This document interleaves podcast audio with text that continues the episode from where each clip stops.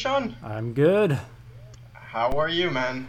Happy it's, Friday. Happy Friday. It's been a week, hasn't it? It almost feels like the world wants to just fall apart in in some sort of way. But on the other hand, we're we're soldiering on. We got plenty of movies to look forward to. I, I mean, did you see next Friday? We got Stranger Things next Friday, Kenobi next Friday, and Top Gun next Friday. I mean, oh, yeah. I feel like a kid it's in the candy shop Friday. looking for, sure. for, next I mean, Friday. I think I've noted everything in my work calendar, so yeah, so I know exactly what I'm supposed yeah, to. I feel like this week has sure. just been incredibly like blah, but I'm like, okay, I'm gonna go see Downton this weekend, and then after that, I just have this like fantastic entertainment weekend, sprinkled with the Champions League final on Saturday as well. So I get this extra gooey weekend next week. So I just got to soldier on for a little bit. How about you? How you doing? I'm doing good. Uh, today, as uh, same for you, I guess it's a really lovely day. So I mean, I can't wait to uh, have a nice drink outside after that. Try to get uh, some of some of that lovely sun in my face, not just computer screens. not know, just computer but, uh, screens, but we, we do have a, we, we, have a guest with us today, Fred. We do, yeah. we do, and it's currently not sunshine over there because it's it's late at night on the other side of the pond. Absolutely. So, Tom, Absolutely. do you want to introduce yourself to all the listeners? Yeah. So I'm Tom Bacon. I'm a writer at Screen Rant, and I'm also heavily involved with various different fandoms online. Um, I get the dream job of writing about my favourite films and TV shows for a living, which yeah, is, who wouldn't want yeah, that? Perfect. Uh, how how long have you been doing this now? Because you and me, we met in the same like ballpark now. But for the people who don't know, yeah, I think. Well, I started doing this job in about 2015, uh, but I was initially yeah. with a company called Movie Pilot, um, and then once Movie Pilot kind of went down, still um, missed. sadly, still missed. I wound up with Screen Rant, and I've stayed there now for about four years, five years, I think. Um, so I seem to yeah, have settled down made, quite um, nicely there. I've been reading your stuff over the years now, and you've definitely found your, your home and uh, your niche over there. Uh, yeah. They're a good company. They've been really good to me the last few years with the pandemic and everything. The support they've good. given the writers has been brilliant. Uh, I was writing it on really the, the. YouTube channel, yeah. and I left there probably a year ago now. Yeah. And I was over on Right. Screen Rant, but mainly Screenland and a bit of CBR as well. Yeah, but it was good as well. I enjoyed it.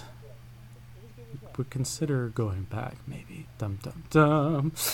Dum, dum, dum. But yeah, who knows what the future's gonna knows have? what the future may Uh, hold. we definitely have some sort of multiverse shenanigans to talk about today because we've all finally had to sit down and watch Doctor Strange: Multiverse of Madness, directed by yeah. Sam Raimi. So that's Oh, the, what a the hatch, latest yeah. Marvel movie. And I want to get some knee-jerk reactions, uh, first impressions after walking out of the theater. Uh, Tom, go first. Um, I loved it. Absolutely loved it. It's your classic t- Sam Raimi style. I love that Marvel have actually given him the freedom to do his own style, so it didn't just feel like it was. It wasn't samey. It really felt like it stood out in style and tone, which was great. It wasn't perfect. I had, I did have massive issues with the Scarlet Witch's arc, which I'm sure we'll wind up discussing. But at the same time, I can forgive that because I just had a blast. Very and good, very it. good. Fred?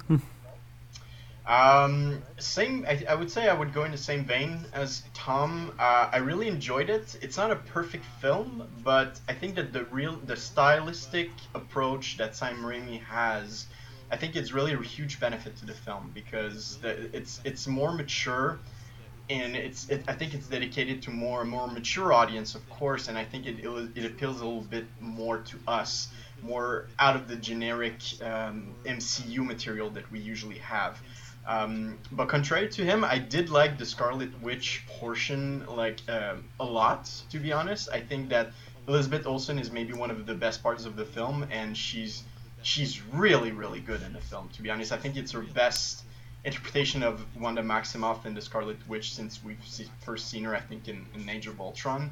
Um, yeah. Oh no. Overall, it's a good film. Uh, maybe not the best, but definitely entertaining definitely quite cool and visually interesting. So uh, no, it's a solid eight on ten for me. Really liked it. Yeah. I liked it quite a bit as well. I think I went in thinking I was gonna love it, like Spider-Man: No Way Home, love it, and I I didn't have that same reaction to it, but I still walked to the movie going like that was quite interesting. I definitely thought that the movie was a Sam Raimi movie, and that's being almost like tethered by the MCU. And I almost wish that the MCU formula would just let Sam Raimi just go wild and do his own thing. So, kind of like my critique of Eternals, I, I almost feel like the movie was strongest when it was not doing the Marvel shtick, if you will. Uh, and like Fred, I quite enjoyed uh, Scarlet Witch as well. I thought that was the stronger aspect of the movie. I thought that Doctor Strange, for being a Doctor Strange movie, I thought Doctor Strange was the least interesting part of the movie. So. But he wasn't there quite a bit, though. I mean, it's still. I think it's still a Doctor Strange movie because maybe he's still the character that. Yeah, he's still the protagonist. Time, but yeah. he's still the protagonist. But I can understand what you're saying that his character arc was not as defined as Scarlet Witch. Yeah. Um, yes. He didn't. I, like, I didn't he didn't learn it. much. Yeah, he didn't learn yeah. much after like the, the entire runtime. Um, I disagree uh, there, actually. Please do. Tell us. I'd tell actually us. disagree with you on that one. So one of the things that really interested me with it, it's the problem I have with with the multiverse of madness is some of the themes aren't in yeah. your face obvious. So to me, one of the really interesting themes there is that line um, in the grand calculus of the multiverse, your sacrifice is more important than your death, or whatever the exact word is. And that basically sums up Doctor Strange as he begins so he's this person who says, Right, I will do what must be done for the greater good. And it's basically what he's done all the way through the MCU. It's the logic he had in Avengers Endgame with Tony Stark's sacrifice. And right away at the start, you've got that question of um, was it worth it? Was it really the only way? And he's there insisting it was. And then it's really interesting that by the end, he's seen what that kind of grand calculus logic leads him to and he winds up in this position where realistically what he should have done was what America Chavez said, killed her. In the grand calculus of the multiverse, that would have stopped Scarlet Witch dead. Instead, he took the gamble and said, No, I'm not going to sacrifice. I'm not going to play that angle anymore. I'm actually choosing to be a hero. So to me, it was really interesting because it's it almost felt like a, a critique of Doctor Strange's role in the MCU so far of saying, right, he's been this guy so far, we're turning him into an actual hero now. That wasn't a hero role. Interesting. Yeah. And I actually felt it was really challenging to the endgame logic too. Was he right to make that call? Open debate. Well, when you have Open the time debate. stone and you can look at over 14 million possibilities, that is well, the question. Yeah. But no, that's an interesting point. Uh, I think that the movie might have undervalued that point. Yeah where they yes. Very much. Yeah it's it runs it's through, not in your it's face not it's not the, face the heart of the movie but it's it's certainly there and it you can see yeah. it but it almost feels like Doctor Strange as a character is he's more like the avatar for the plot to go forward and he does get his own mini arc but you're you're yeah. seeing America's story and um, Wanda's story happen through the lens of Doctor Strange's story. Yes. Yeah yeah, I definitely think Wanda was. Yeah, essentially, and it was more a sequel really, to WandaVision than it was to the first Doctor Strange movie or to Infinity Endgame. I would say. Yeah, and I know uh, to a degree, I know Fred didn't like WandaVision. well, I want to be. I don't want. I know it's oh. an unpopular opinion, but I, I, I didn't. I didn't dislike it. I think it, it, it didn't resonate as much with me as some of the other shows, I guess. But maybe I'm more of a naive, less intellectual viewer uh, in regards to MCU, but the MCU stuff. But I, I, think that this movie pays a nice homage to what um, WandaVision was all about, to be honest. But it's just that everything regarding what she wanted was extremely, I guess, simple. Uh, like if we put the whole Westview um, WandaVision storyline in perspective, I mean, this this movie only tells us one thing. She wanted her kids. That's it. Yeah. And she's like, okay, I can do anything Yeah. to get back into that situ- situation, that reality where I was in a family, living in a in a suburban area and whatnot. She wanted this, and it, it's interesting how they chose to say, well, it's a possibility for you because it actually happens in, in another universe that you are with your kids exactly as you planned Yes. it. So I guess that maybe we're gonna, Yeah. I'm gonna jump into the nitbits that I didn't like, but the whole portion about you dreaming about the other yous in the multiverse, I'm just like, okay, hmm. it's okay because it was really never explored before. Saying that, okay, actually, when you dream, it's the you from another universe. I'm like, I think it's too easy, but okay, I'll I'll go behind it. So that that it actually happens in another universe that she has that exact same um, life that she actually plotted for herself in WandaVision. I'm like, this is a stretch, but I don't know. Maybe it's just me. I wonder how because the movie never really explained it, but how are how come the kids still exist in uh, the other reality? Are they still fabrications and just the Westview experiment continues Yeah. in these other multiverses? Again, unclear because uh, as I understood it, uh, I'm- I hope I'm not wrong, but everything in Westview that is in WandaVision was pure creation from Wanda, nothing else. It was pure creation or pure you- manipulation, like the Yes. people living in the town were kind of The like manipulation, but I, I'm I'm only referring to Vision and her ki- uh, and her kids. That's that's like she created those persons. yeah, like essentially. those She created her family. So yeah, exactly. She created Yes. like herself. But what um, Doctor Strange two is telling us is that well, yes, West Point ha- or Westview, West Point, no Westview, sorry, Westview, happened. Westview, thank you. Westview. West Point is the, aca- Yeah. the U.S. Uh, uh, uh, Marines Academy. sorry. Um, so that, what Doctor, the movie is telling us is that well, this reality is actually one that exists in another universe. So I'm just like, okay, I'll get behind this, but that's not what they told us in the show, so it's a little different. But okay, so I think the idea is that because the multiverse is infinite, everything has to have happened somewhere. There has to be somewhere where anything is real. And I think that's where they're coming from with it. So it's that she created that possibility, she manipulated reality, but there has to be some dimension out there where that was real just because the multiverse is hmm. that huge. I think that's the kind of idea, but again, it's not explored in a in a consistent manner. Yeah. And it's interesting that this movie with these very big and cosmic ideas has one of the shorter runtimes in the entire MCU. It clocked in at yeah, it's not that long. yeah, yeah, two hours, exactly. six It's like- minutes with the credits. But I think that was enough, to be honest. I didn't. Yeah. I, I was okay with the runtime. I think it was way, way enough. Like, Yeah. but again, it's only we say multiverse of madness. Like this sounds like oh, okay, he's gonna be plunging himself into so many realities, gonna lose track. I was gonna bring that up, His yeah. own reality, but at the end of the day, how many uh, alternate realities do we visit? Three, I think. Yep. Yeah. Yep, he spent Yeah. most time in three right? realities. So it's not. It's not such a huge number at the end of the day. Yeah, that's the one thing I took away. I'm like, it's called like the multiverse of madness, and I was expecting almost like a fever dream of chaos where he was tumbling through the possibilities and the realities. Like we got that that's that shot where he's like just tumbling through like 20. Yeah, that was an amazing shot. I love that scene. and I feel like the ones that we ended up going to almost felt standard. I guess would be a good way of putting it. Yeah. And Yeah, considering the title is called like Yeah. Madness, as you said, I was kind of hoping that he was gonna like descend further down the rabbit hole, like Alice in Wonderland, and w- surreal. Something bit wh- more where's up, where's surreal and down, insane.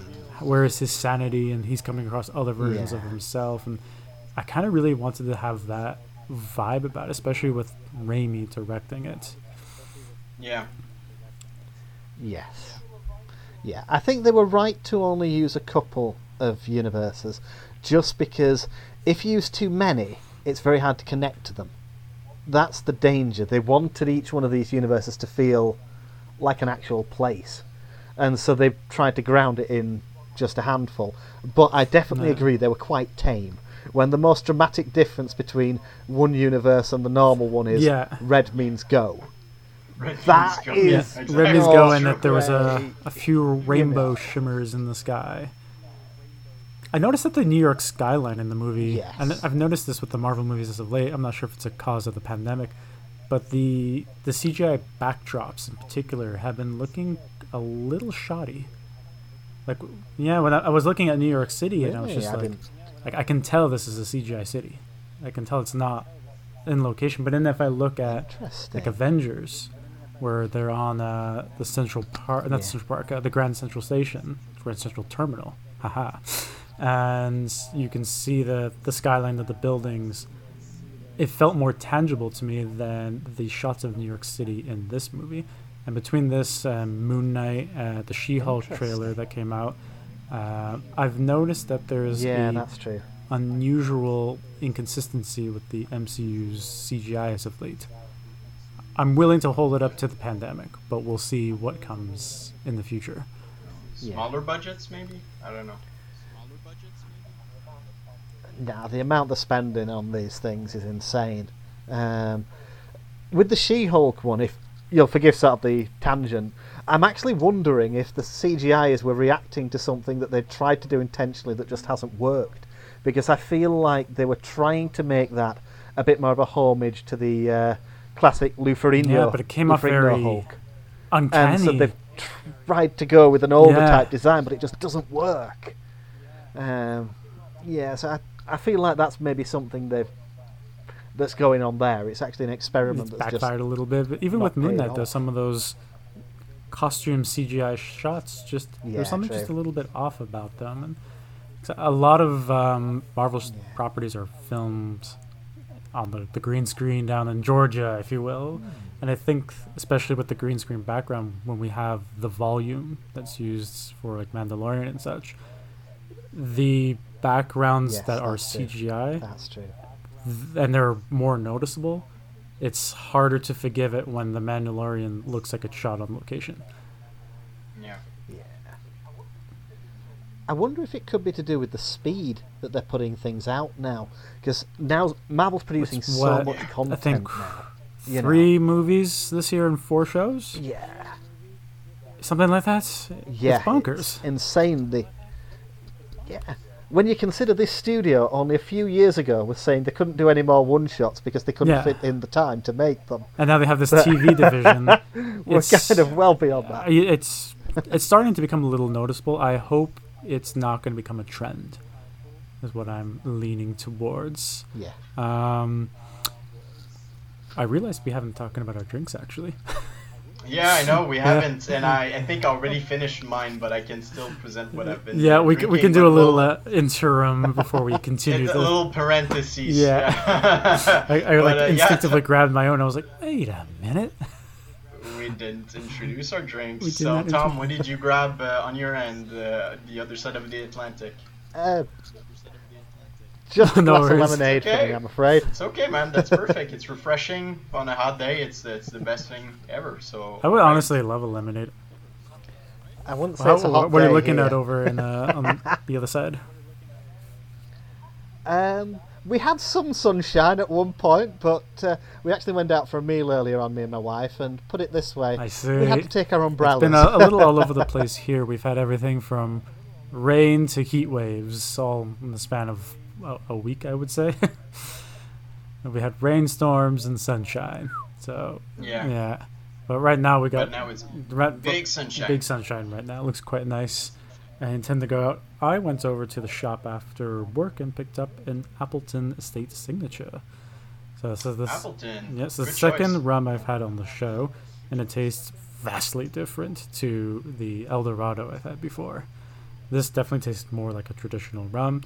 Um, not bad to drink, excellent to cook with. If you Yeah. want to prepare some some seafood, and just let your seafood soak in rum for like a day, and then put like your seasoning on top of it, let the rum just like soak it all in, and then grill it. Cooking with rum is a fantastic alternative to drinking it. Yeah. Appleton is good for mixing as well. Yeah. So uh, I do remember using it uh, a while back. But funny thing though, I have rum as well uh, today, but I had like a cocktail, refreshing, a refreshing cocktail with uh, with a mix of um, of rum. So basically, what I did is that I took the rum that I took is actually a local Quebec product. So it's the the Chic Choc, uh, as you as you may know, like it's near Gaspésie, Sean. Uh, they actually do this, uh, but they, they, they do. I think they have a distillery there, but they have a distillery in Montreal as well. So I have a bottle of this, and I put ginger ale with some lime, and Mhm. uh, that's a cocktail, and it's really refreshing on the day like this. So uh, I didn't feel like a Scotch or a bourbon for considering the temperature. So, um, Yeah, so getting a ginger uh, ale uh, afterwards might be uh, might be a plan for the weekend. I might take uh, take the lead on that one. I'll take your lead on that Yeah. one. It's a it's a good mix, honestly. I mean, usually I had Sprite with rum. Uh, it's really sweet, but it's a good mix. But the ginger ale with rum is surprisingly good. I will So, try uh, that out. Yeah, it's, it's a good mix. So, all right, cheers, to- boys. Cheers. Back to where we were before. Yeah. Let's talk about Sam Raimi. Yeah. Yeah, I I think, think you know what. Correct me if I'm wrong. He's is he a, a huge Carrie fan? That guy, because I mean, I wouldn't be some surprised. of the shots, some of the shots in this in this film, I was like, all right, yeah, you uh, you like you like Carrie. Uh, for me, like But, I uh, walked out of it going, that was Evil Dead Two meets Spider Man One light. I think that was the Yes. like when um, Yeah. Bruce Campbell starts punching himself, and made me think of Evil Dead Two with the the sentient hand in a way, and Yeah. when Sam Raimi was just going full Sam Raimi, I think that's the where the movie was the strongest. When uh, like when the Definitely. zombie corpse bursts out of the building and like the hand comes up. I loved it as well. That was love it was super camp, but I loved it. Um, this the sassy Yeah. spirits that were coming out near towards the end. Yes. Again, it made me think of Evil Dead. The the way that the camera moved was very Sam Raimi. The way it would like hard Yes. swivel and then do like a zoom onto something. a lot of eyes also a lot of close up of eyes and i think that that's that's a terrifying shot that i always notice in horrific movies that i don't usually like for myself but, but it's it's cool it works it's it's it's a really uh, uh, you Yes, it feel it, like in your heart when you see it on the big screen you're just like oh fuck okay big eyes you know? like it's it's almost as if you're you're watching I don't know like Cape Fear with with the huge like, the huge eyes of Elizabeth Olsen on the big screen. I was just like, oh, this is a horror film. Yes. Okay, they're they're going Yeah, for it. So, yeah, there was uh, actually a lot nice of use of this. a lot of horror movie elements and Yeah. like I was super happy that they went there and at some points I was just like oh like they're going Same. there like spoiler alert Yeah, but the the Illuminati death sequences were Yeah, I thought those were wonderfully brutal but I was like wow talk about pushing the envelope of the PG-13 rating like black poor Black Bolts is uh his head went boom I mean so did Rita This was this was one one of my least favorite aspect of the movie, the Illuminati cameos. To be honest, I think they were not. They were they were really short at first, um, and how easily they were dispatched. I was like, well, you're supposed to be the Avengers in another universe, basically, and you got destroyed one by one so easily. I'm just like, this is a little unbelievable, but okay. Um, For me, the unbelievable part was that Captain Marvel was taken out by a statue. yeah, everyone Yeah, else kind of got like pushing it. absolutely That wrecked, pushing and a statue falls on Captain Marvel, who can punch her way through spaceships. Maybe that variant of Captain Marvel but it still powerful. it still felt like Maybe. maybe they had something else for her, and maybe it was too far, and the studio was like reshoot it, reshoot it. yeah. and they did a quick possible. statue fall on her with a hand sticking out because it felt very inconsistent to brains blowing up, brain blowing up again, and being bisected. Yeah, ribbons to splat. yeah, and then X with the neck Yeah. snap. Hmm. I mean, I actually quite liked. I had the sort of.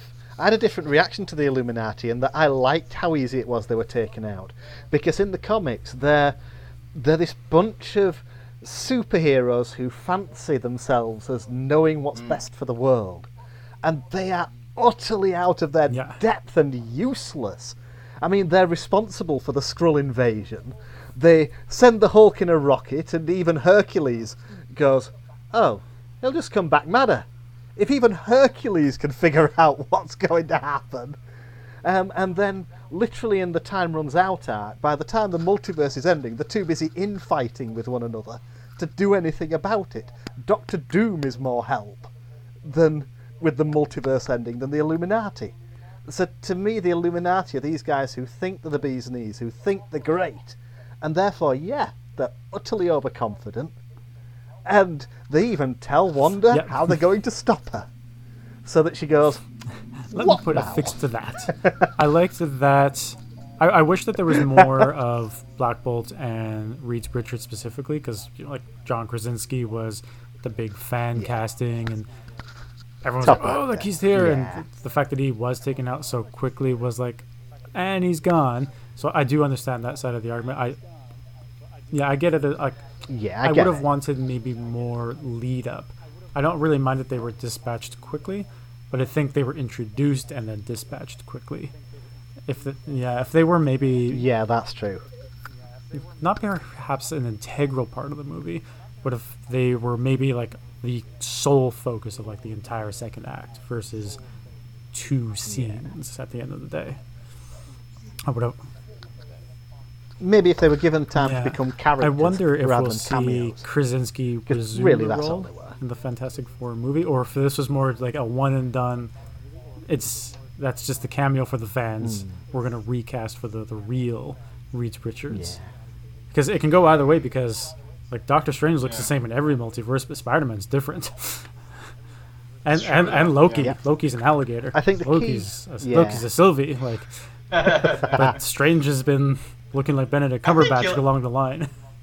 I think he'll be back because the casting is so good, good and everybody's being really pleased with it. So I'm sure John Krasinski signed a contract for the film, but he's gonna be like in in this universe. He's not maybe gonna be Mr. Fantastic just yet. So he's gonna explore basically like the, the, the context around his mutation and how he met the other members of the team and If they're gonna Krasinski is going to be erase- Reed, I really hope Emily Blunt will play uh, Mrs. Fantastic.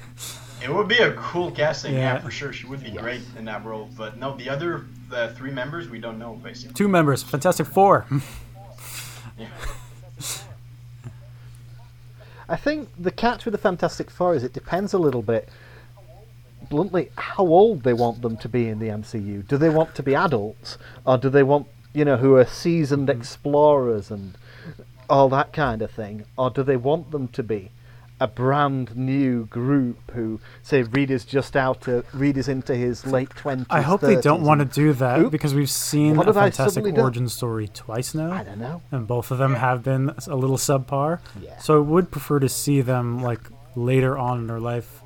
They've maybe, um, Yep. Maybe they've made peace with uh, Victor Von Doom, because in the comics he's an incredibly fascinating character who toes the line between Yes. villain and anti-hero. Yeah, so I, I think we need to get Yeah. some some Von Doom justice because he's been treated terribly on the screen. Yes, without a doubt. I do find it. A, that was one of the few things that I really was disappointed with when Marvel bought Fox, because they actually had. I thought the idea of a Von Doom film by um, oh I've forgotten the name, but Yeah. the guy who wrote Legion was working on a Von Doom script. Yeah, who's Noah doing the, the latest? Who was doing Star Trek, but now he's just doing Yeah. Fargo, I think. Yeah, but nonetheless, I I would have loved the idea Yeah, of an actual. Doom film, just to get into his head and really Which round is, him out as a character. For me, like going back to Doctor Strange, which is why I liked Wanda so much as a co-lead, because Yeah. Marvel has over the years almost consistently struggled with villains. I think I can count maybe Yeah. five good villains at the end of the day, and It's not a bad point. Yeah, Yeah, I uh, I, think- know where you're going. yeah, with this. and mm-hmm. Wanda was a very good villain because we had this multi-movie, multi-TV show arc, and I, I, I bought her her struggle at the end of the day. Like, she's this outcast. She's lost everything. She had to kill her husband. She's lost her kids. Yeah. She's got like PTSD and grief. Like we had all that build up over years, and like no yeah. wonder she's snapped and found the the dark hole, and the dark hole was like, oh, you've got issues. I'm gonna tap into that. So I, I completely bought her her quest, uh, her her mission, and her turn to the dark side. And I think Marvel needs to accept that villains don't just need to be villains; they can also be characters told over absolutely multiple medias, and not just like that's the bad person, like they must be defeated. I th- I think that needs to be taken into account, and I hope they do that with Star Wars as well. I feel like Star Wars has been yeah. villain shy. Well, that, but I feel like they are c- across all mediums, like comics, books, shows. They're not allowing the villains to become protagonists of their own stories. Yeah, they're. It's almost like Disney's afraid yeah. of putting the limelight on villainous characters, and they're only there to serve as plot devices to the heroes. Yes. So I but feel, you're 100 percent correct. Yeah, so I feel like I think that. One of the, oh, sorry, go. One, well, no, no, I was just saying that it's true that Wanda was such a powerful villain, but not just because of her powers, just because she was scary. But at the same time, since we knew her as a hero, it's hard for us to dislike her completely. But she was, she, she, honestly, she was so terrifying and so effective. Um, and rare are the occasions where we had a Marvel villain like this. Mm-hmm. I mean, even Thanos at some point we not when, was not a terrifying villain. I mean, it, he was an imposing villain, and his his mission, or at least his his his values made sense, even if we didn't agree with them. So it was easier to understand and appreciate the character. But I, I can't recall another apart from maybe like pre. I would say Killmonger is the only other villain. Yeah, yeah. Yeah. Pre MCU. Yeah. Pre MCU. Yeah. So, yeah, it's. I think for me, Wanda mostly worked, but my big issues were first of all the lack of reference to Vision, her great love. She's looking all through the multiverse, and she's looking for one with her kids, but why isn't she looking for one where she's got the whole family together? It felt like, particularly after WandaVision, there was it just didn't quite connect for me in that point. I'm not saying Vision should have had a big role or anything, but to my mind, the big end bit where she confronts her other universe self, I would have mm. liked it if the whole WandaVision family had been there at that moment and she'd realised this is the whole family, not just my kids, but this is the life. Though. Like, this is why everything. was he it's removed a, yeah, from? Why was he there? That's yeah, my big That's a good point. He was completely dismissed from the plot. Yeah was referenced a couple of times. Like Viz had his theories. Yeah. He was but, twice. Yeah. Twice. But why not maybe talk Paul about Bettany was not available. Maybe I don't know. Maybe. Yeah, it might have been something as basic as that. He was on another film. Um, but yeah, that would be my biggest criticism. Is it just felt, for me, it felt a little disjointed, and I also felt, I felt like WandaVision should have had a bit more signposting because WandaVision felt like it had wrapped up her grief story, mm-hmm. or we were supposed to think it had. And to me, I think there should have been just a little more signposting. I get why that didn't happen. WandaVision was actually in production while they were write, rewriting Doctor Strange 2. So, you know, this the first Elizabeth Olsen knew she was going to be a villain was when she was filming her final scenes on WandaVision. She thought she was part of an ensemble film so you know, I get plans changed, and that's what really went on there. But to me, they should have just added a little bit more darkness in at mm. the end of mm. WandaVision to make it clear this this grief plot is not over. No, it does make sense. Thing, if that makes sense. We had our big superhero finale, and there was that post-credit scene where she's in the, the cabin that like slightly teased that it's not quite over, but it wasn't quite enough it's just didn't yeah. quite connect enough for me. Yeah. Um, so that's the main issue I had with Wanda was just the connectivity there, and it just didn't quite work. But like I said in my first comments, I can discount that. It was a blooming good film. I loved it, so I can happily discount that connectivity issue. And frankly, I'd rather a director like Sam Raimi was given Mhm. the freedom to do his stuff, rather than having to be beholden to the last TV show. I'd much rather. Uh, and I do hope had that the directors freedom. going forward can just have more say on their, their final cuts. It seems like we're heading in that direction. We're not there yet though, but we're we're on a path where if you were to watch a phase three or a phase four movie and look at a phase one movie, we have evolved over the years. That is Really different. yeah, films, we- yeah, we're we're wackier now. Yeah. Um, we're a bit more expressive, but I think we're always the directors, at least, are always behest to the the Marvel formula at the end of the day. And I think this far into the MCU, we're in Phase Four. I think it's time to maybe just crumple the formula a little bit more. We don't have to per se rip it out at this point, but I think it's time to maybe start dissolving the yeah diversify dissolve the formula a little bit. Do you think? Do you think this is maybe I don't know, like the the, the Kevin Feige's of this world? Is is this like his middle finger to the Martin Scorsese's or the I don't know who else? The, the Francis Ford Coppola that actually said that Marvel movies are tasteless and they're just like roller coaster rides. Saying like no, they actually have their own authorish and visual style um, that's quite unique and not just like your every your everyday blockbuster. I don't think it's Yes. intentional, but Possibly. I think one could definitely see that. Yeah, I think Feige listens to criticism. Feige listens to criticism, so I think he'll have heard those comments and maybe taken his hands off the wheel a little bit more because of it. But I've always got the feeling that he wanted the directors to have their own thing. You've got to remember that until 2015, he mm-hmm. wasn't president of Marvel Studios. And he was beholden to Ike Perlmutter and all the other bigwigs Yeah, at Marvel. which is why Edgar Wright left. So really, 2015. Yeah. So 2015, you're talking Marvel really begins to reinvent itself, but at the same time, he's got to continue the plans that he had before. So really, Phase Four is the beginning of Yeah. seeing Kevin Feige cut loose and seeing his vision of what he wants the MCU look like. I kind of see Phase Four as a new beginning, not just from not just from a right the old Avengers are gone kind of standpoint, but also from a right the whole creative approach can note, change now. One thing I did commend Doctor Strange for was not having a big generic CGI fight scene at the end of the movie. If you look at the end confrontation, yes, I think Strange throws what three or four punches. It's much shorter than the usual half an hour action scene that we're we're quite used to now, and with with uh, CGI characters flying across and vi- uh, minions everywhere. The the yes, very 2002, for lack of a better comparison.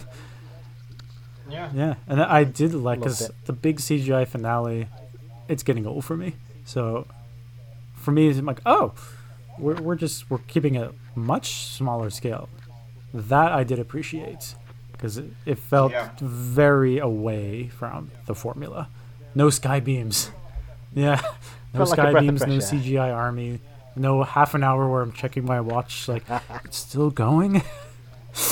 Yeah, no, it's true. It's a good point. I didn't look at my watch either. I thought the the, the, the, the fluidity and the rhythm of the movie was good. Yeah. it was perfect. I also really liked that musical battle. yeah. oh, Danny so Elfman must have had a creative, field wasn't it? That scene. yeah, it's, it's, it was so weird though. I was just what? Yeah, but it was so They're weird. I actually throwing yeah. music notes at each other. I'm just like, See, this is that was a little weird. yeah, but it was called Multiverse of Madness. I think that was the know, maddest yeah. part of the movie. Yeah, Yes, that's what I'd like the magic battles in the MCU to look like going forward. Just the sorcerers using whatever's to hand, and it I want it all to look being like an acid utterly trip, insane, essentially. and Everybody around will be. yeah. Like these Yeah, comics, as I think it was Honest Trailers that mentioned this once, but like comics are written by a bunch of nerds in the '70s on acid. It should look like it. So overall, if you were to score it on ten, I think Fred, you mentioned you would give it an eight. I mentioned eight, but maybe it's a little high. I'll, I'll go with seven point five. I think it's a fair score, but it's it's still pretty good. I mean, for me, it ranks. Uh, I would say in the bottom upper tier of the the of the Marvel films. Uh, for me, this is maybe like as good as Iron Man 2 that I really liked. Actually, I know it's an unpopular opinion. Um, well, that's the end of the show, everybody. Thanks for coming around. You'll never hear from us again. I, I, I, definitely think it's an upper it's an upper echelon MCU film. Not not the best, but I would say that it's yeah, yeah it's in it's in the first tier, bottom third tier, but good. Like it's it's it's still a pretty good one. Yeah. Tom. Yeah. I've been thinking about it. I'd go. Well, I've been toying between seven and eight. So hilariously, I'm kind of the same as you with seven point five kind of score. I definitely have the same kind of reaction. Think it's one of Marvel's stronger films. Not the best, you know. It's not like for me, it's not no. Black mm-hmm. Panther tier no. or anything like that. Um, nowhere near. But it's still a really strong, really enjoyable performance. Still in one of their better ranks. Um, so yeah, really surprise, positive. surprise. I also would give it a seven point five on ten. Um, oh, it's yeah, I think we had uh, great strides in authorship with uh, Sam Raimi. We had great strides in character storytelling with Wanda, and interesting uh, story beats, but with a script that maybe didn't go as wild or as deep as it could have. Nah. So that is the overall consensus on Doctor Strange, Multiverse of Madness. Now we're going to pivot to a completely different topic. I have not watched it at all yet, so I'm just going to try to do my best to mediate the conversation. I'm gonna try to join up for Paramount Plus soon. I think that may be next week and get on us. But we're gonna talk about the Halo show. So both these yeah. gents have seen the show. They both have opinions on the show. You can go full spoiler. I don't really mind. Feel free to talk about it. But I'm sure, as all the listeners will know, something of a divisive series. to say the least. to say the least. The least. Yeah. Tom, are you a Halo fan? Um, I grew up. Well, I love the games. You know, I remember I got Halo in 2002, Combat Evolved, and played all the originals. I haven't been keeping up to speed with the games just because there's only so many hours in the day. Um, but I'll always have a yeah. soft spot for the Master Chief. Always, you know. My favourite is undoubtedly when you're in the tank, just blowing everything up. I used to love winding up my mates when we were playing multiplayers. Um, I remember one of them sh- shouting down, "Who let Tom get to the tank again?" For me, it was always the combo of either a shotgun sword or a grenade launcher sword, and I would just be like running around the map like, "Here's my rocket launcher. I'm out of ammo." Then I would land and just finish off with the sword and they're like, "Why do you always carry a rocket launcher?" I'm like, "I don't know." So. I was a sniper fan, fan myself. I like sniping people. 360 no scope. exactly, yeah. So, but uh, yeah. I'm a big fan of the so, the Halo books, so I quite like the lore. And yes, as a lore junkie, from what I understand, is that the Halo show takes a lot of liberties. Oh Jesus Christ, man! A lot you say? Fucking hell! It's so it's weird. weird. So here's so weird, two questions then. If someone's watching this and they've never seen Halo, they've never played Halo, never read Halo, how would this show rank? And for those who are familiar with Halo, how does it rank? Tom, you go first. I'll let you. Uh, I'll let you go first. It's a complicated. Yeah, question. yeah. My instinct. Yeah, my instinct, sadly, if you were someone who'd never encountered Halo before, I sadly think it would feel just like a fairly oh, generic yeah, sci-fi. Um, I don't think it would stand out as the fresh, original thing that it should have been. Um, so sadly, I think if you were just a, a brand new to Halo guy, if you like sci-fi, you'd watch it and you'd have it on in the background. Some of the subplots you wouldn't be interested in the slightest. Some stuff you wouldn't get and you might Google. Um, but it'd just be a another sci-fi. If you were a Halo fan, it wouldn't scratch that itch. It really wouldn't. Um, it just doesn't. Occasionally, there are there are moments where it looks like it's about to deliver on its promise. The opening scene feels like a promise. Where the opening scene is this gorgeous battle against the Covenant, where it honestly feels like it's Yeah. ripped straight out of the games. And then there's only three scraps What? against the Covenant in the whole series. Yeah, only 3 hmm Yeah, there's entire episodes Okay. without Oh, yeah. Covenant. Wow. More than one. Yeah, yeah. It's Considering how It important just- that is to the narrative, I don't.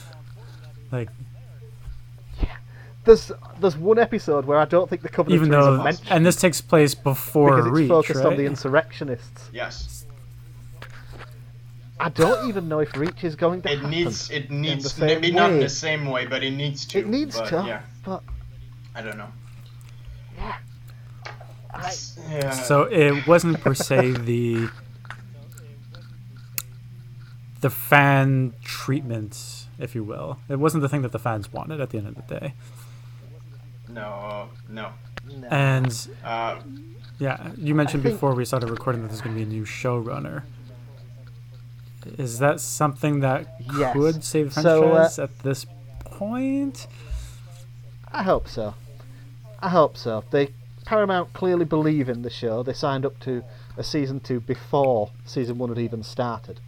So you know they've had a bit of time. Um, hopefully that means that they'll hit the ground running, take on board some of the criticisms they've had, adjust a horrific Cortana plot. Go into detail. Go into detail. that, please.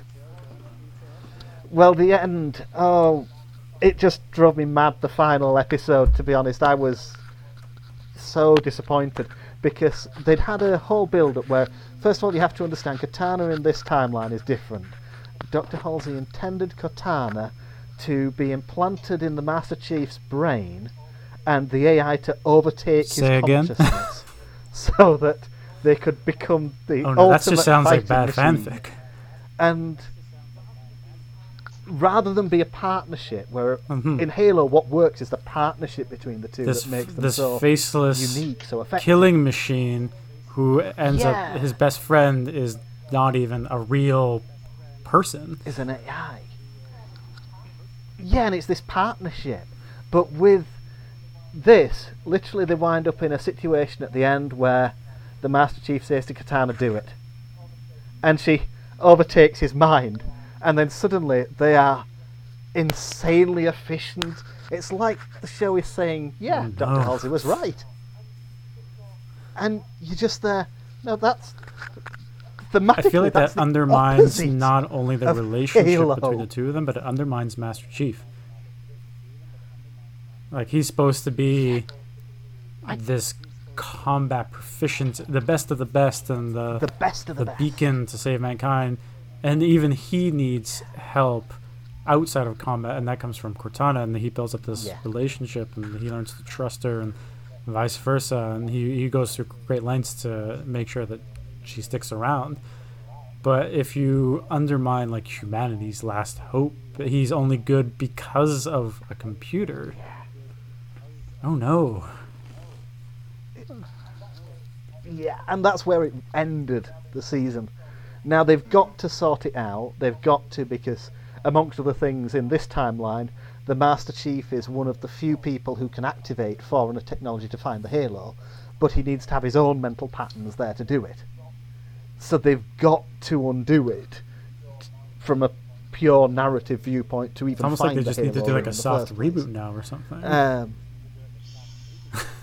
Possibly, but again, like Yeah. like Tom said, I think that with a different showrunner, I think that it's it's something they can fix. I think there's hope that they can, yes. um, like, just fix the show. Uh, because, like he said, the, the the true problem with Halo season one is that they they took too many liberties outside of what we actually know of the characters in the universe. And I think the biggest example of this is, is well, I would say Master Chief is a prime example because that's the the, the Master Chief you have on screen is so different from the one that you have in the games. Basically, I mean, first and foremost, first episode in, you see his face, and he has more screen time without his helmet than with his helmet. Mm, And you're just okay. This first is a major, major, major red flag because you're like the, the efficiency of Master Chief is the same thing as the Mandalorian is that you don't see his face, but the fact that he keeps his helmet tells you so much about his personality and even his emotions. You don't need to see his face. And they said no. Well, Master Chief is so important. We want to give him a human personality, but the way they did this, and to refer to what you said about the final episode, Tom, is that the fact that he merged with Contan- with Cortana at the end, they're trying to tell us, well, you wanted the real Master Chief, here he is. That's that's him. He doesn't say a word. He's super efficient on a battlefield. He kills everyone, and then he's back on the Pelican and he doesn't speak. He's just he, he looks outside. So I'm just okay. So this is the Master Chief we're supposed to have, but you waited at the very end to give him to us, and now you're saying that he's like that because he merged with Cortana, which is not how it happens in the game. Which is So. Master Chief is one of the worst. I think it's, it's it's the prime example of how the show doesn't work because they didn't replicate. I, I wouldn't say replicate, but they didn't honor him as he is. He's he's not Master Chief in this really. He's John. I think that's how we can point it out. He's not Master Chief. He's John. He's a human with emotions, and he's Yes. really I think he's super emotional. he has like uh, I don't know like anger outbursts a lot of times. Um, To be fair to him, he took out an inhibitor chip, so he's experiencing all these but emotions again, for they the never first time. mention it in He's the video never had games them that before. they have those chips in, in them. So they took again so liberty, so an many liberties, saying that no, they're actually they, they they're like this because they were implanted with the technology that suppresses their emotions. And I'm just okay. Again, this is a big liberty that you're taking. So. Um, Now, the question is, why is there so many liberties taken when the Halo f- canon is already so know. rich with I don't know. backstory It's and- such a yeah. mystery to me. I don't. I have no clue why they decided Yeah, to do there's- this. No clue. 20 to 30 books? There's comics, there's the video What is games, there's the, the side video games like Halo Yeah. Wars. Uh, like Halo's not short on world Yeah. building. Like What's weird as well is that the show is aware of the lore. So a lot of the plot is about the insurrectionist movements that aren't really fleshed out in the games. They're in the books. The and they're in the portion, comics. yeah. Mhm. And you've got look Yeah, and you've got a visit to the rubble, which is a location in some of the novels. And I've got to say that was gorgeous. But they're clearly aware of the wider lore, and they try to import some so elements. it's almost like they're but so cherry picking some part of it, but then the scattershot with it. showrunners or the writers were like, "Well, we don't want to just Yeah. copy it. Let's take inspiration from it, but then do our own thing at the same time." But then at that point, Yeah. why even do a Halo show? I never expected to have Oh, the Master w- Chief Oh have yeah, a love story. Oh no! as well. That's also another thing. No, he not just this, and big spoiler alert to you guys, but he he loses his virginity. oh yeah, he has the bis, the big sex in uh, in Halo. No, no, yeah, and it's And- yeah. And this is the With weird a thing too, because traitor. John in the the books and the games, isn't he like twelve? because if he, had, he starts. He starts out, so I think he's supposed to be about 17 by yeah, the because time. he's got we're like the starting accelerated to see him. aging, so he's really just a child in like Yeah. a man's not here. yeah, which He's early 30s, maybe No, yeah. mid 30s in this. No, no. which again is a, a deviation because that was an interesting point of the Halo stories is that essentially the future of humanity were using modified child soldiers, Yeah. and that was a very interesting like Yes. we, we have to get them young and we have to like engineer them and they're going to lose their humanity to save humanity Yeah. You know what? However, oh sorry, Tom. Go ahead. They ac- um, sorry, but they actually do pick up on that theme in a quite interesting way. The Doctor Halsey subplot was one of the few that Yes, really yeah, worked for me. Mhm. Um, because, yeah, they shine this dark light on her ethics and her character, and they leave you. There are actually some really disturbing implications about how she views the Spartans, about her trying to create a family that she can control. And you're just there like, you are utterly ruthless, and frankly, you're Hmm. more terrifying than the Covenant. I love to, that. to give the show some credit because of course like it was mostly bad but there were some positives like however like regardless on how you see master chief in the show i would say that pablo schreiber did a good job like he was a good actor Yes. in this like he if you didn't see like the, the if you didn't play the halo games before seeing the show as you mentioned earlier sean and you just see this show for what it is you would say, okay, Pablo Schreiber is actually a good actor, and he actually nailed the character of Master Chief Yeah, within definitely. the parameters, of the formats of this show, not regarding what's outside of it. So I would say this, but I want to I want to give credits to the women of the show actually, because I think that the women characters, the female Yes. characters, were the best portion of the show, excluding Kwan Ha, but yeah, big Oh, big exclusion. exclusion, But Dr. yeah. Awesome. The best character of the show by far. McKee, Yeah. even if she's new to the world, and I think that Yeah. the, the second portion of the show really pays her tribute, and she's a really interesting character. McKee was interesting. Yes. Cortana, I think we have maybe a divergence of opinion here, Tom, but I think that they actually did her right. I didn't I didn't like the final episode when they're actually merged with Master Chief's body. I think that was that was bullshit. But Yeah. how they actually made her physically and how she actually acted because it's the real actress. It's the actress who does the voice acting in the games. I'd agree so there. it's Jen I'd agree I think there. her name is. Um, Cortana was actually pretty good, to be honest. She she looked so. nice and she sounded like Cortana, so it wasn't a big surprise there.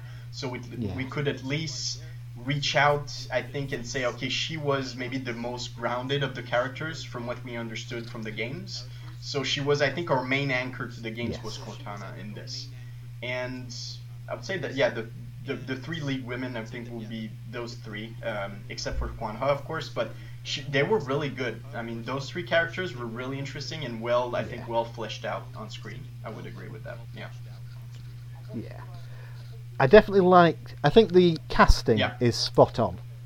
That's one of the things that Halo really has right. That gives me hope for season two, to be honest with you. Because if you've got the right cast, then all you need to do is work on the scripts. See what has not paid off and just concentrate on that. Fix it in the scripts. You've got the right cast. They can definitely do the job. I actually half agree with you with Cortana. Um, I do think that Cortana mostly worked. It was where the plot went work, in yeah. the end that I really did not like on a thematic level. Uh, but yeah, just circling back, I definitely think there's hope for season two.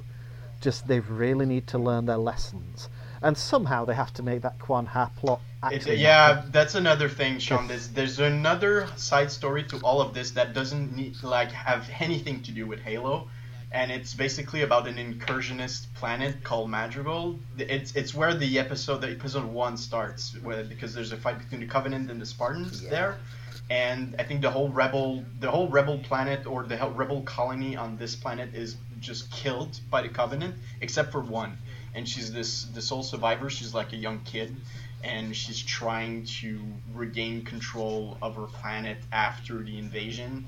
Um, and there's also another subplot with a, a Spartan pirate, not an ex-Spartan turned smuggler slash pirate, like a, who is Who is canon? Oh, He's he from is. the original okay, thank you. I wasn't yeah. sure. Um, I He is, yeah. I, am I'm, I'm conflicted about this character. I'm not, I'm not sure if I like him that much. He played with his gun way too much, that I can tell you, but like recharging, decharging, recharging his gun. But, but yes, the Soren Yes. character in Kwan Ha, there's an episode only on them where you don't see Master Chief at all. Well, except for Visions, but yeah, it's it's it was useless side story Yeah. for sure. Worth noting, I think that I think that's supposed to link in. My my feeling is that what they're going to ha- they were planning was that the Master Chief will get the coordinates which take him to, back to Madrigal because they revealed there's a portal on Madrigal and there's actually a vision there where they see an oracle around the portal so my suspicion is that in this timeline, the portal is how you get to the Halo ring. But talk about convoluted. We don't see the ring, also. And it doesn't. That's a big even point. We don't see Ha- we Yeah, see we see, see visions, visions of the ring. Halo, but again, it's really limited. We don't see it in its entirety. We don't see it at all. That mu- It's not. We don't see a ship approaching the Halo ring like in Halo Combat. It's like the Mortal We Kombat movie without having any Mortal Kombat tournament. Exactly. Yeah. Pretty much. I think they envision Halo as the Yeah. quest, The quest for Halo. Mhm. And so, yeah, unfortunately, that just meant for me, Hmm. season one felt like a prologue. It might. It. And- you know. It feels like it is because again, what they're trying to tell us about the final episode that Master Chief merges with Cortana and becomes maybe the Master Chief we used to is like, oh, okay, I'm tr- I think I know what you did there. Is that the whole season one is actually a prequel to the Halo universe that we know, Yeah. but even there, there's some things that didn't work. But yeah. Mm, And the big problem with that, though, is that season one doesn't end on a good enough note for them to say be finding the Halo ring. They've got partial Yes. star maps to a Halo. The Master Chief cannot activate the artifact until Cortana until he's unmerged with Cortana in some way. So we're no closer. So realistically, season two, if they're not careful, is another prologue Hopefully not. and Hopefully not. two but, seasons. yeah. bef- That's the risk. That's what it fe- feels like it's set up. Now they need good writing to get out of that. They need to find a way to write their way out of the corner that that final episode has stuck them in. And good writing. I'm sure of that off. I'm sure yeah. of that. They've got the right cast. They just really need to work hard on this one. I don't envy them it, but they can do it. yeah, There's still, there's still hope. hope. If, if it's well made, if it's well written, and they, they correct a lot of the things from season one, I think they can pull this off and make a good season two, and regain I think fan confidence in the show overall. But yeah, there's a lot of work to be done for sure. Well, someone who hasn't Um, seen the yes. show yet, you're you're not exactly selling it right now. But it's hard it's hard to sell it because again, if I would to and we can do grades, but if I had to give it a grade, I would I would say a five on ten because uh, it's just Yeah, passable, maybe just barely passable. Because again, there's some good things, but they're not they're minor in numbers. They're they're small in numbers because again the, the women the women lady the, the women characters are great. Um, I think some of the action sequences are quite good, but again, few in numbers. We get only three battles with Yes. the Covenant. We don't see the Covenant that much, to be honest. Even the Covenant were well made, to be honest. We don't. Again, we see the prophets, we see the brutes, we see all the alien species. However, few. S- Sort of Yeah. see all the aliens. Sort of. We don't see drones. but the we see jackals, we we see see grunts, we see elites. Elite, the see the elites were hunters? big and imposing. No, no hunters. Sort of. sort of. Yes, there is a hunter, yeah. but yeah, they had a really. I actually think this is a really clever touch they had to the hunters. So you know how in the original lore they're supposed to be made up of these. I can never say, but Lekgolo, these symbiote creatures. Um, so they have a glimpse of the side of a hunter, and then the hunter actually separates itself into the individual strands, and there's this horror-like Oh, plot where the strands are sweeping through, capturing people and killing people, and you're just like, I can actually see why they're called Yeah. hunters, not tanks. Just it was really effective, but then you never see them again, Hmm. um, which is a And real no shame. flood. There's no flood in this uh, ser- this season, but again, I, I hope they'll use them maybe in the next one, um, because again, the the the, the alien the covenants are supposed to start their great journey, but they're they missing the map. Same for the humans, so they don't know where the halo is. Um, so hopefully they'll they'll be a little more gory. I think in the next season that would be useful. Um, but no, it's it's a meh show. It's it's not it's not great. It's I can't even say no. It's not it's not even really good. It's just they, they, they, there's too much work to be done to call this a, a nice adaptation of Halo. It's it's it's it's a sidestep close to it, but yeah, they need to fix it in the yeah. season two. So yeah, I'd take the well, same view. Hopefully, season two can remedy those problems. We've been speaking for just over an hour now, so that is going to conclude the episode. I think we've touched on all the bases. Uh, Tom, thank you for being a guest on the show. Do you have any uh, social media handles you want to throw out there? Um, if you do fancy following me on Twitter, I'm under. Let me just make sure I say it right. Here we go. Um, so I'm on on Twitter. I'm Tom A Bacon. Do be aware though, if you follow me on Twitter, you will find a complete mishmash of Doctor Who fandom, various comic book lore, British politics, and just miscellaneous. who knows what I'm going to come across next? All right, everyone, so, you've been warned. Be Variety never hurt anybody. Some variety never hurt anybody. And for us, as always, uh, if you enjoyed the show, please give us a like, a review, a follow, all the fun stuff. Uh, the show is available on Spotify, on Apple Podcasts, on Google Podcasts, and Anchor FM. Any sort of appreciation, review, likey, followy. Always appreciated. We love that kind of stuff. Damn right. Thanks so much for everybody for listening. Give us some comments, and we'll be back soon once Obi Wan Kenobi starts oh, yeah. next week. The hype is real. We'll give our first we'll give our first impression of this and maybe Top Gun Maverick if we're lucky. Uh, I want to see it. Maybe Stranger Things. Yeah, it might, it might be a busy episode next episode, so stay tuned. Oh yeah, it will be. It will be filled for sure. for sure. So thanks everyone for listening. Have a good. Thanks, gentlemen. It was a pleasure. Have a good one. Bye. Bye.